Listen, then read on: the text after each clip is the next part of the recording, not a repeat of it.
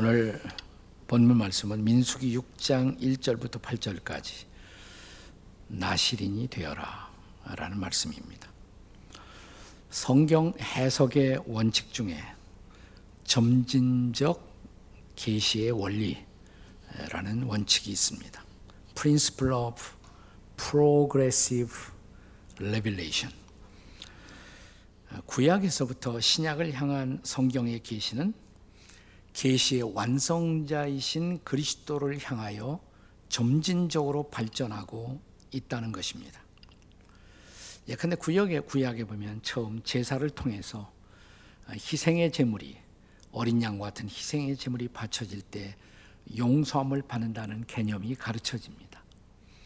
그러다가 신약에 와서 예수 그리스도가 바로 인류를 위한 속죄의 어린 양이시다라는 말씀이 최종적으로 계시가 되는 것이죠. 우리가 구약에 보면 어, 우리가 하나님의 백성이 되는 표시로 이스라엘 남자들이 어, 육체의 소중한 부분을 그 피부를 자르는 할례를 받았던 것을 기억합니다. 할례가 하나님의 백성의 언약의 표시였습니다.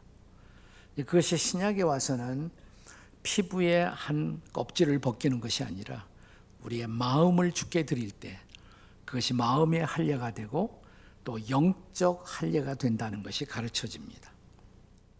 또 구약에 하나님 앞에 자신의 인생을 들여 헌신하는 대표적인 직업이 있는데 그것이 바로 제사장입니다. 어떻게 우리가 하나님 앞에 드려지는가? 그리고 어떻게 우리가 하나님 앞에 쓰임을 받는가? 그 대표적인 사람이 제사장이에요. 그러다가 신약에 와서는 예수를 믿는 모든 사람이 다 제사장이다라는 진리가 계시가 됩니다. 종교 개혁자들은 이것을 모든 신자의 제사장 직분, priesthood of all believers, 모든 신자의 제사장직이다 이렇게 불렀습니다. 그런데 구약 시대에서 제사장이 되려면 제사장의 가문에서 출생을 해야 돼요. 출생에 의해서 제사장이 되는 것입니다. 그러니까 보통 백성들은 제사장이 될 수가 없죠.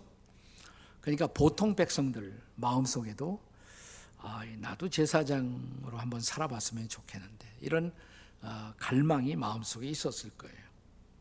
물론 제사장이 된다는 것은 고귀한 특권이지만 동시에 거기에는 엄정한 책임이 뒤따르고 있었던 것입니다. 히브리서 5장 4절의 말씀을 같이 보시겠습니다. 다 함께 시작. 이 존귀는 아무나 스스로 취하지 못하고 오직 아론과 같이 하나님의 부르심을 받은 자라야 할 것이니라. 자, 이 말씀에 처음에 이 존귀는 그랬어요. 영어로 보면 이 대목이 this honor, 이 존귀. honor, 아주 존귀한 직분이다. 그러니까 아론의 제사장 직분은 존귀한 직분이었다 이렇게 말합니다. 그러나 구약 시대에 이런 존귀한 제사장의 특권을 평범한 사람들, 일방 사람들도 경험할 수 있는 아주 특별한 제도가 있었어요. 그 제도가 바로 나실인 제도인 것입니다. 네즈라이트라는 나실인. 본래 나신이라는 말은 나자르 히브리 말에 나자르라는 단어에서 나온 것인데 그 뜻이 헌신하다라는 뜻입니다. 드린다, 헌신한다. 제사장은 출생에 의해서 결정이 되지만 나시리는 스스로 자원해서 될 수가 있었어요. 그러니까 이 사람이 기혼자고 가정을 가지고 있고 또 세속적인 직업을 갖고 있어도 나시린이 될 수가 있었던 것입니다. 더군다나 그 당시로서는 파격적이고 놀라운 사실인데 예, 여성도 여자도 나시린이 될 수가 있었다는 것입니다. 자, 본문 1절과 2절을 함께 보도록 하겠습니다. 같이 읽겠습니다. 시작. 여호와께서 모세에게 말씀하여 이르시되 이스라엘 자손에게 전하여 그들에게 이르되 남자나 여자가 특별한 소원 곧 나시린의 소원을 하고 자기 몸을 구별하여 여호와께 드리려고 하면 그러니까 여성도 나시린이 될 수가 있었던 것입니다. 네, 나시린의 기간 그 스스로 정하는 것이에요. 아주 최단기간으로 나는 석 달만 나시린이 되겠다. 그럼 그럴 수가 있었어요. 나 1년 하겠다. 2년 하겠다. 아니 어떤 사람 나 평생 나시린 하겠다. 그럼 이 사람은 평생 나시린으로 살아야 돼요. 그래서 나시린이 되면 제사장과 아주 유사한 삶을 살아가면서 내가 하나님께 헌신한다는 그 헌신의 의미를 이해하고 경험할 수 있었던 제도가 바로 나시린 제도였습니다. 그런 의미에서 오늘날도 헌신적인 그리스도인의 삶을 살아가는 사람들은 오늘의 나실인이라고 말할 수가 있는 것이죠. 나실인 한번 되면 어떨까요? 옆에 사람 살짝 윙크하시면서 나실인 되어 보시죠. 한번 해보세요. 나실인 되어 보시죠. 아, 응답을 해야지, 응답을. 네, 그렇습니다. 이제 그렇다면 어떻게 오늘을 사는 우리가 또 구약처럼 나실인이 될 수가 있을까요? 자, 구약의 나실인이 되려면 첫째로 서원을 해야 돼요. 서원을 해야 합니다. 자, 오늘의 본문 2절에 보시면 이렇게 기록되어 있죠. 특별한 서원. 곧 나실인의 서원을 하라. 이렇게 기록되어 있습니다. 아, 서원이란 말이 영어로는 vow, V-O-W. 서원은 특별한 맹세라고 할 수가 있습니다. 성경에서 서원은 맹세와 같은 의미로 사용되기도 하고 또 때로는 또 맹세와 조금은 구별된 의미로 사용되기도 합니다. 예컨대 서원이 조건적이었다면 이렇게 해주시면 저 주님을 위해서 이렇게 살게요. 이게 서원이었다면 맹세는 일방적으로 그냥 할 수가 있어요. 네, 그런 차이가 존재하기도 합니다.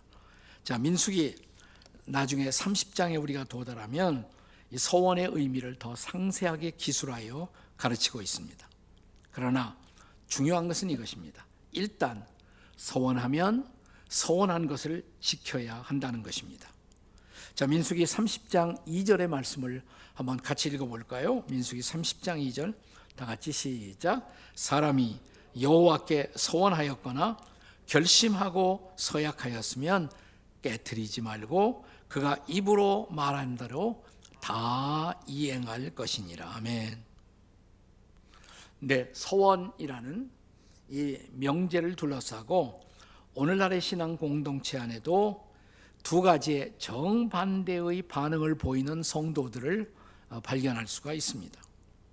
어떤 성도들은 상당히 이제 주로 어, 정적인 성도들, 이모셔널한 그런 성도들의 경우에 이렇게 설교하다가 은혜를 받으면 갑자기 소원을 합니다. 맹세나 나 주님 앞에 이렇게 살겠어요. 네. 그리고 쉽게 소원을 하고 또 쉽게 감정이 식으면 다시 소원을 깨뜨리고 결심을 망각하기도 하는 성도들이 종종 있죠. 그런가 하면 그 반대의 반작용으로 아니 성경에 함부로 맹세하지 말라고 하는데 나는 그런 소원 안 해. 그런 맹세 안 해. 신앙생활 하면서 단 한 번도 소원을 해보지 못한 성도들도 있을 것입니다. 둘 중에 여러분은 어느 쪽에 속하십니까? 둘 중에 하나 있을 거 아니에요. 네. 사실 소원을 쉽게 깨뜨리려면 하지 않는 것이 낫죠. 네, 성경에도 전도서 5장 5절에 보시면 이렇게 성경은 말씀하고 있습니다. 같이 읽어보세요. 시작. 소원하고 갚지 아니하는 것보다 소원하지 아니하는 것이 더 나으니. 자, 구약이지만 신약에서도 예수님이 맹세에 대해서 가르치시면서 마태복음 5장 34절 이하에 이렇게 말씀하십니다. 예수님의 말씀이에요. 내가 나는 너희에게 이르노니 도무지 맹세하지 말지니 하늘로도 하지 말라 땅으로도 하지 말라 오직 너희의 말은 옳다 옳다 아니라 아니라 하라. 자, 그러니까 이런 말씀을 보고 거봐. 그러니까 나는 맹세 안 할 거야. 라는 분들이 분명히 있을 것입니다. 그런데요. 자, 흥미로운 사실은 이 소원이나 맹세에 대해서 좀 더 깊이 성경을 연구해 보면 성경의 하나님은 소원의 하나님이에요. 맹세하시는 하나님. 무슨 말이냐? 하나님도 맹세하신다 이 말입니다. 창세기 22장 15절 이하의 말씀을 보시겠습니다. 같이 읽습니다. 시작. 여호와의 사자가 하늘에서부터 두 번째 아브라함을 불러 이르시되 여호와께서 이르시기를 내가 나를 가리켜 맹세하노니 그 다음에 내가 내게 큰 복을 주고 내 씨가 크게 번성하게 하리라. 하나님이 하나님의 백성들을 축복하시는 장면이에요. 내 씨가 번성하도록 내가 축복한다. 그리고 내가 맹세한다. 근데 아주 흥미로운 것은 여기에 내가 나를 가리켜 맹세한다라고 하나님이 말씀하십니다. 맹세할 때는 본래 인간이라는 것은 본래 권위가 없잖아요. 그러니까 나보다 더 큰 권위를 빌려서 맹세를 합니다. 내가 우리 아버지 걸고 맹세한다. 우리 엄마 걸고 맹세한다. 그러기도 하고. 근데 여기 하나님은 하나님보다 더 높은 권위가 없잖아요. 하나님은 최종적 권위입니다. 그래서 하나님이 맹세할 때 내가 나를 가리켜 맹세하노니 마지막 권위에 그분 자신을 걸고 맹세하는 것입니다. 근데 하나님은 이렇게 맹세하시는 하나님이실 뿐만 아니라 그 하나님을 따르는 하나님의 백성들에게도 맹세하라고 가르치십니다. 신명기 6장 13절의 말씀이십니다. 자, 신명기 6장 13절 같이 읽습니다. 시작. 네 하나님 여호와를 경외하며 그를 섬기며 그의 이름으로 맹세할 것이니라. 아멘. 그럼 맹세도 좀 해봐야죠. 물론 헛된 소원, 헛된 맹세는 하지 말아야 합니다. 그러나 하늘의 뜻을 하나님의 뜻을 이루는 인생을 살고자 하는 이들에게 진지한 소원, 진지한 맹세는 아름다운 것입니다. 사실 우리의 역사가 발전하는 것은 그 누군가가 과거에 아름다운 맹세를 했기 때문에 아름다운 소원을 했기 때문에 그 결과로 우리의 역사는 발전해 온 것입니다. 한 번쯤 나시린의 소원을 해보지 않으시겠습니까? 한 번쯤 나도 내 사랑하는 주님을 위해서는 이렇게 살겠다고 소원해 보실 생각 없으신가요? 이런 소원도 맹세도 결심도 없는 인생, 하나님을 아는 인생이라고 말할 수가 있을까요? 소위 신앙생활 하면서 한 번쯤 결심도 못 해본 인생, 그게 어떻게 신앙이에요? 자, 나신이 되려면 첫째 소원을 해야 되고, 그리고 두 번째로는 소원에 따른 행동을 해야 합니다. 한 사람이 나시린이 되고자 한다면 구별된 다른 사람들과 구별된 행동을 시작해야 했습니다. 세 가지 행동이 필요했어요. 자, 내가 나신이 된다 그러면 사람들은 그걸 보고 아, 저 사람 나신이로구나 이렇게 알아요. 세 가지 구별된 행동. 첫째, 포도주나 독주를 멀리 할 것. 이게 첫 번째입니다. 본문의 3절을 읽어보겠습니다. 3절 다 같이 시작. 포도주와 독주를 멀리하며 포도즙을 마시지 말며 생포도나 건포도도 먹지 말지니 사실 이 구절의 핵심은 뭐냐? 독주에 대한 경고예요. 독주 마시지 말라고. 그런데 독주로 향하는 마음의 유혹을 차단하기 위해서 일체의 포도주와 포도까지도 헌신한 기간 동안은 금해야만 했었던 것입니다. 무엇이 문제일까요? 우리가 술에 취하게 되면 이성적 행동을 자제력을 상실하잖아요. 그래서 하나님의 사람다운 하나님의 백성다운 간증과 품격을 잃어버릴 수가 있지 않습니까? 그래서 성경은 끊임없이 우리에게 술 취하지 말라고 경고하고 있는 것입니다. 유명한 에베소서 5장 18절에서는 술 취하지 말라 이는 뭐라고 그랬어요? 방탕하는 것이니. 여기서 방탕이라는 말이 히라보로는 아소티아라는 단어로 되어 있습니다. 이 아소티아라는 말은 무절제 혹은 무분별을 뜻하는 말이에요. 우리가 절제력을 상실하고 분별력을 상실하고 그렇게 되다 보면 실수하죠. 그리고 우리의 소중한 특권을 낭비하게 되는 것입니다. 누가 보면 15장에 저 유명한 탕자의 비유에서 탕자가 아버지를 떠나 먼 나라로 갑니다. 가서 성경에 보니까 허랑방탕하였다. 술 취함이 우리를 그런 인생으로 인도할 수가 있는 것입니다. 아마도 술 취함에 대한 가장 실감 있고 가장 재미있는 성경의 경고는 잠언 23장 29절 이하에서 발견할 수가 있을 것입니다. 한번 잘 읽어보세요. 네, 잘 읽어보시고 술을 마시든지 안 마시든지 마음대로 하세요. 다 같이 읽겠습니다. 시작.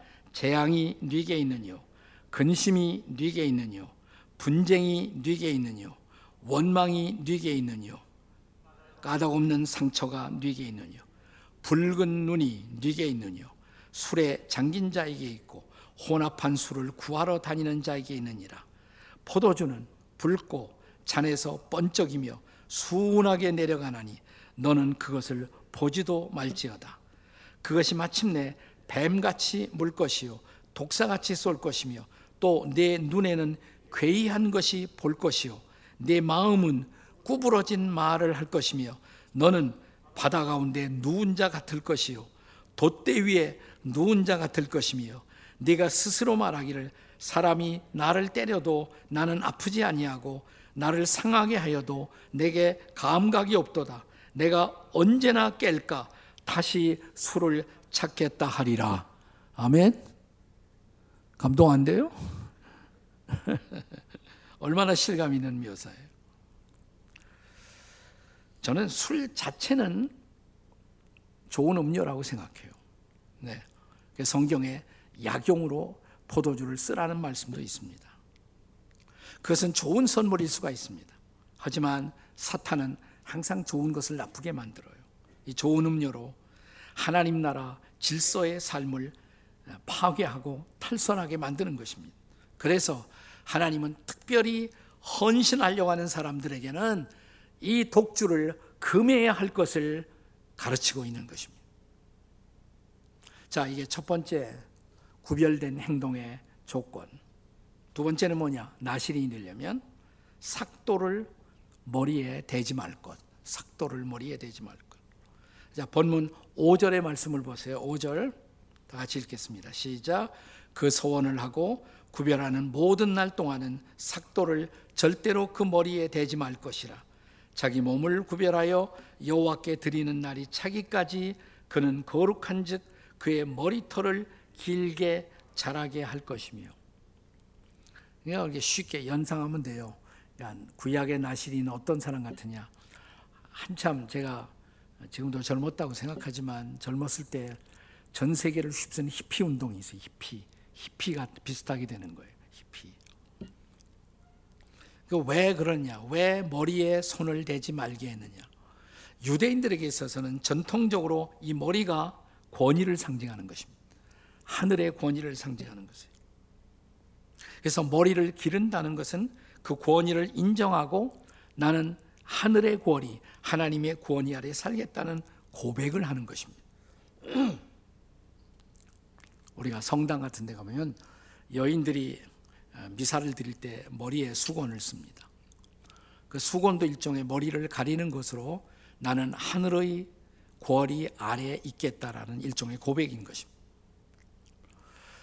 우리가 그 성지순례 같은 데 가셔서 이스라엘 가보시면 유대인 남자들이 예, 유대인으로서 하나님의 백성으로서 그들의 정체성을 드러내는 중요한 상징으로 머리에 항상 모자를 쓰고 다녀요. 근데 그건 테두리가 이렇게 없는 둥근 모자. 보이시죠? 그렇죠? 저런 모자를 쓰고 다닌단 말이에요. 유대인 남자들이 키파라고 그래요. 키파. 다 같이 기파. 네, 그래서 저 유명한 통곡의 벽 같은데 가려면 그냥 들여보내지 않아요. 기파를 써야 돼요. 이걸 조그만 거 하나씩 줘요. 여기다 이렇게 쓰고 나도 하나님의 권위 아래 하늘의 권위 아래 있겠습니다라는 고백을 하고 그 앞에 가서 뭐 기도도 하고 한단 말이죠. 자, 우리가 성경을 읽다 보면 삼손이 나시린의 서원을 합니다. 삼손 같은 경우에는 평생 나는 평생 나시린이 되겠다. 그리고 그가 머리를 기르고 있었던 한 하나님은 그에게 힘을 주시어 사사로서의 소명을 역할을 감당하게 했습니다. 그런데 드릴라의 유혹을 받고 머리를 밀죠. 삼손이 그러자 힘이 사라집니다. 삼손의 인생에 가장 큰 비극의 날 사사기 16장 20절은 그날의 비극을 이렇게 설명합니다. 같이 한번 읽겠습니다. 다 같이 시작. 삼손이 잠을 깨며 이르기를 내가 전과 같이 나가서 몸을 떨치리라 하였으나 여호와께서 이미 자기를 떠나신 줄을 깨닫지 못하였더라. 이게 비극이에요. 하나님이 나를 떠나는데 나는 걸 몰라. 여인 드릴라에 의해서 머리털이 밀려온 순간 이 비극이 일어나는 것입니다. 더 이상 하나님의 축복이 나와 함께하지 않습니다. 더 이상 하나님의 임재가 나와 함께하지 않습니다. 더 이상 하나님을 향한 헌신의 상징이 사라진 것입니다. 우리가 신약에 와서는 꼭 그 머리털을 뭐 기른다든지 이런 거로 헌신을 표시할 필요는 없어졌어요. 신약 시대. 그러나 신약에서도 헌신의 약속은 여전히 중요합니다. 하나님의 사람들이 하나님께 대한 헌신의 약속을 깨버리면 더 이상 그는 하나님의 임재를 기대할 수가 없어요. 하나님의 축복을 기대할 수가 없어요. 하나님과의 동행을 기대할 수가 없는 것입니다. 자, 나시린으로서의 구별된 행동. 세 번째. 세 번째는 뭐냐? 가족의 시신도 가까이 하지 말 것. 자, 이제 본문 7절의 말씀을 함께 보시겠습니다. 7절. 다 같이 읽겠습니다. 시작.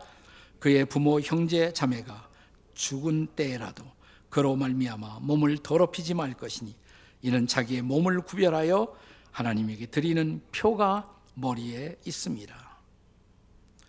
자, 왜 사체를 가까이 하지 말아야 할까? 뭐 사체는 부정한 것으로 구약에는 그렇게 기록되어 있습니다. 근데 가족의 사체라도 가까이 하지 말라. 왜 그랬을까? 가족보다 더 중요한 것이 하나님이시기 때문에. 내 인생의 우선순위는 하나님이에요. 하나님은 가족보다 더 소중하신 분이십니다. 하나님이 우리에게 가족을 주셨어요. 그렇다면 가족보다 하나님은 더 중요하신 분이에요. 그 하나님께 대한 헌신을 드리기 위해서 가족의 사체라도 가까이 하지 말아야 했었던 것입니다. 여러분, 이 원리는 신약에 와서도 그대로 전수가 됩니다. 신약에서 우리가 예수님의 제자가 되고자 할 때, 제자의 헌신의 조건으로 주님은 이렇게 말씀하십니다. 누가 보면 14장 26절의 말씀 함께 같이 읽겠습니다. 시작. 무릇 내게 오는 자가 자기 부모와 처자와 형제와 자매와 더욱이 자기 목숨까지 미워하지 아니하면 능히 내 제자가 될 수가 없다. 네. 그러니까 가족들보다도 하나님이 더 우선한다. 그러니까 하나님께 헌신한 사람들은 하나님께 우선순위를 둬야지 가족들에게 우선순위를 두어서는 안 된단 말입니다. 아이, 그러면 그렇지. 어떻게 가족을 미워까지 할 수가 있어요? 자, 같은 맥락의 말씀을 마태복음 10장 37절에서 보겠습니다. 마태복음 10장 37절 다 같이 읽습니다. 시작. 아버지나 어머니를 나보다 더 사랑하는 자는 내게 합당하지 아니하고 아들이나 딸을 나보다 더 사랑하는 자도 내게 합당치 아니하며 여기서는 미워한다는 말이 없어요. 어떤 말로 대체되었습니까? 더 사랑하는 자. 그러니까 이 말은 가족을 미워하라는 말이 아니에요. 가족을 어떻게 미워하겠어요? 그러나 우리의 우선순위는 하나님이시다. 아버지 어머니보다 아들 딸보다 하나님은 더 소중하다. 하나님이 그 부모도 내게 주셨고 하나님이 그 자녀들 내게 주셨고 그렇다면 하나님에 대한 우선순위, priority 그것을 잊지 말고 살아야 하는 것이 헌신한 그리스도의 제자됨의 조건이라는 것입니다. 그렇습니다. 하나님이나 하나님의 아들이신 예수에 대한 절대적 사랑, 절대적 헌신, 그것은 구약이나 신약이나 변함없는 요청이었던 것입니다. 그런데 이런 나시린의 헌신도 완벽할 수는 없어요. 그 누구의 헌신도 완벽할 수는 없죠. 헌신해 놓고 우리가 헌신을 헌신을 헌신짝처럼 줘버리는 경우들이 종종 있습니다. 자, 그랬을 때 구약은 어떻게 해야 했나? 그들이 제사를 드려야 돼요. 속죄제나 번제의 제사를 드려 하나님 죄송합니다. 제가 서약을 깨뜨렸습니다. 용서해 주십시오. 그 다음에 다시 헌신의 자리로 복귀했던 것입니다. 그렇게 해서 우리가 헌신의 마음을 끝까지 붙들고 산다는 것. 이것은 하나님의 백성들의 최고의 명예였던 것입니다. 우리 시, 그 어, 우리 시대의 아름다운 찬송을 많이 우리에게 남긴 찬송 시인 중에 해버갈 여사라는 분이 있어요. 이분이 한 분은 한 번은 어느 주말이 되어서 영국의 귀족들이 잘 가는 휴양지에 가서 알리 하우스라는 곳에 머물게 되었습니다. 집에 예쁜 집에 가보니까 거기 한 열 사람쯤 와 있었어요. 인사를 하고 거기서 이제 어, 주말을 며칠 머물게 되었는데 인사를 하고 보니까 크리스천들도 있어요. 안 크리스천도 있고. 그래서 아 크리스천이 아닌 사람들에게 내가 전도를 해야겠구나 이런 마음이 들었겠죠. 또 크리스천이지만 전혀 헌신하지 못하는 삶을 살고 있는 분들을 보고 아, 저분들이 헌신할 수 있도록 내가 도전도 하고 촉구도 해야겠다. 그리고 기도 시간에 그 함께 같은 하우스에서 머물게 된 한 10명의 사람들을 위해서 일일이 쭉 기도를 했어요. 근데 기도하는 동안에 갑자기 성령이 그에게 말씀하시기를 너는 어떠냐? 너는 제대로 헌신하고 있니? 네, 가슴에 찔림이 찾아왔어요. 주님, 사실은 제가 최근에 제대로 주님 앞에 헌신의 삶을 살지 못하고 있었습니다. 죄송합니다. 그리고 붓을 들어 시를 쓰기 시작합니다. 그녀가 썼던 이 시에 모차르트의 곡이 입혀집니다. 그리고 우리가 좋아하는 유명한 찬송시 찬송가 213장의 찬양이 태어난 것입니다. 나의 생명 드리니 주여 받아 주소서. 세상 살아갈 동안 찬송하게 하소서. 손과 발을 드리니 주여 받아 주소서. 주의 일을 위하여 민첩하게 하소서. 나의 음성 드리니 주여 받아주소서. 주의 진리 말씀만 전파하게 하소서. 나의 보화 드리니 주여 받아주소서. 하늘나라 위하여 주 뜻대로 쓰소서. 나의 시간 드리니 주여 받아주소서. 평생토록 주위에 봉사하게 하소서. 이 아름다운 찬양, 이 찬양시의 마지막 그 원문을 영어로 읽어보시면 이런 단어로 끝납니다. ever, 그 다음에 only, all for thee. 오직 당신을 위하여 모든 것을, 오직 당신만을 위해 모든 것을 드립니다. 저는 이 찬송이야말로 오늘의 나시린으로 헌신하고자 하는 사람들을 위한 아주 아름다운 찬송이라고 생각해요.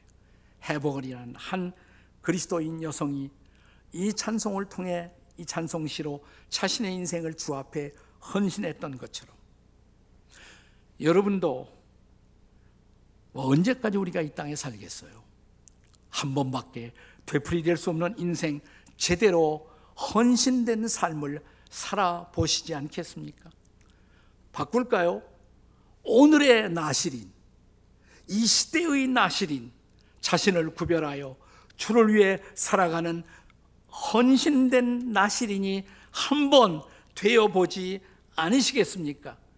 오늘 이 시간이 그런 헌신의 와우 약속을 맹세를 소원을 주께 드릴 수 있는 날이 될 수 있기를 주의 이름으로 축원합니다. 아멘. 네. 기도하시겠습니다. 같이.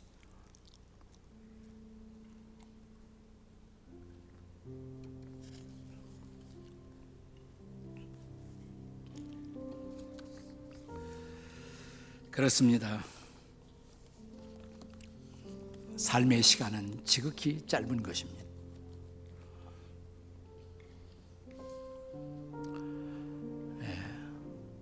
정말 빠르게 지나가는 것이 시간이에요.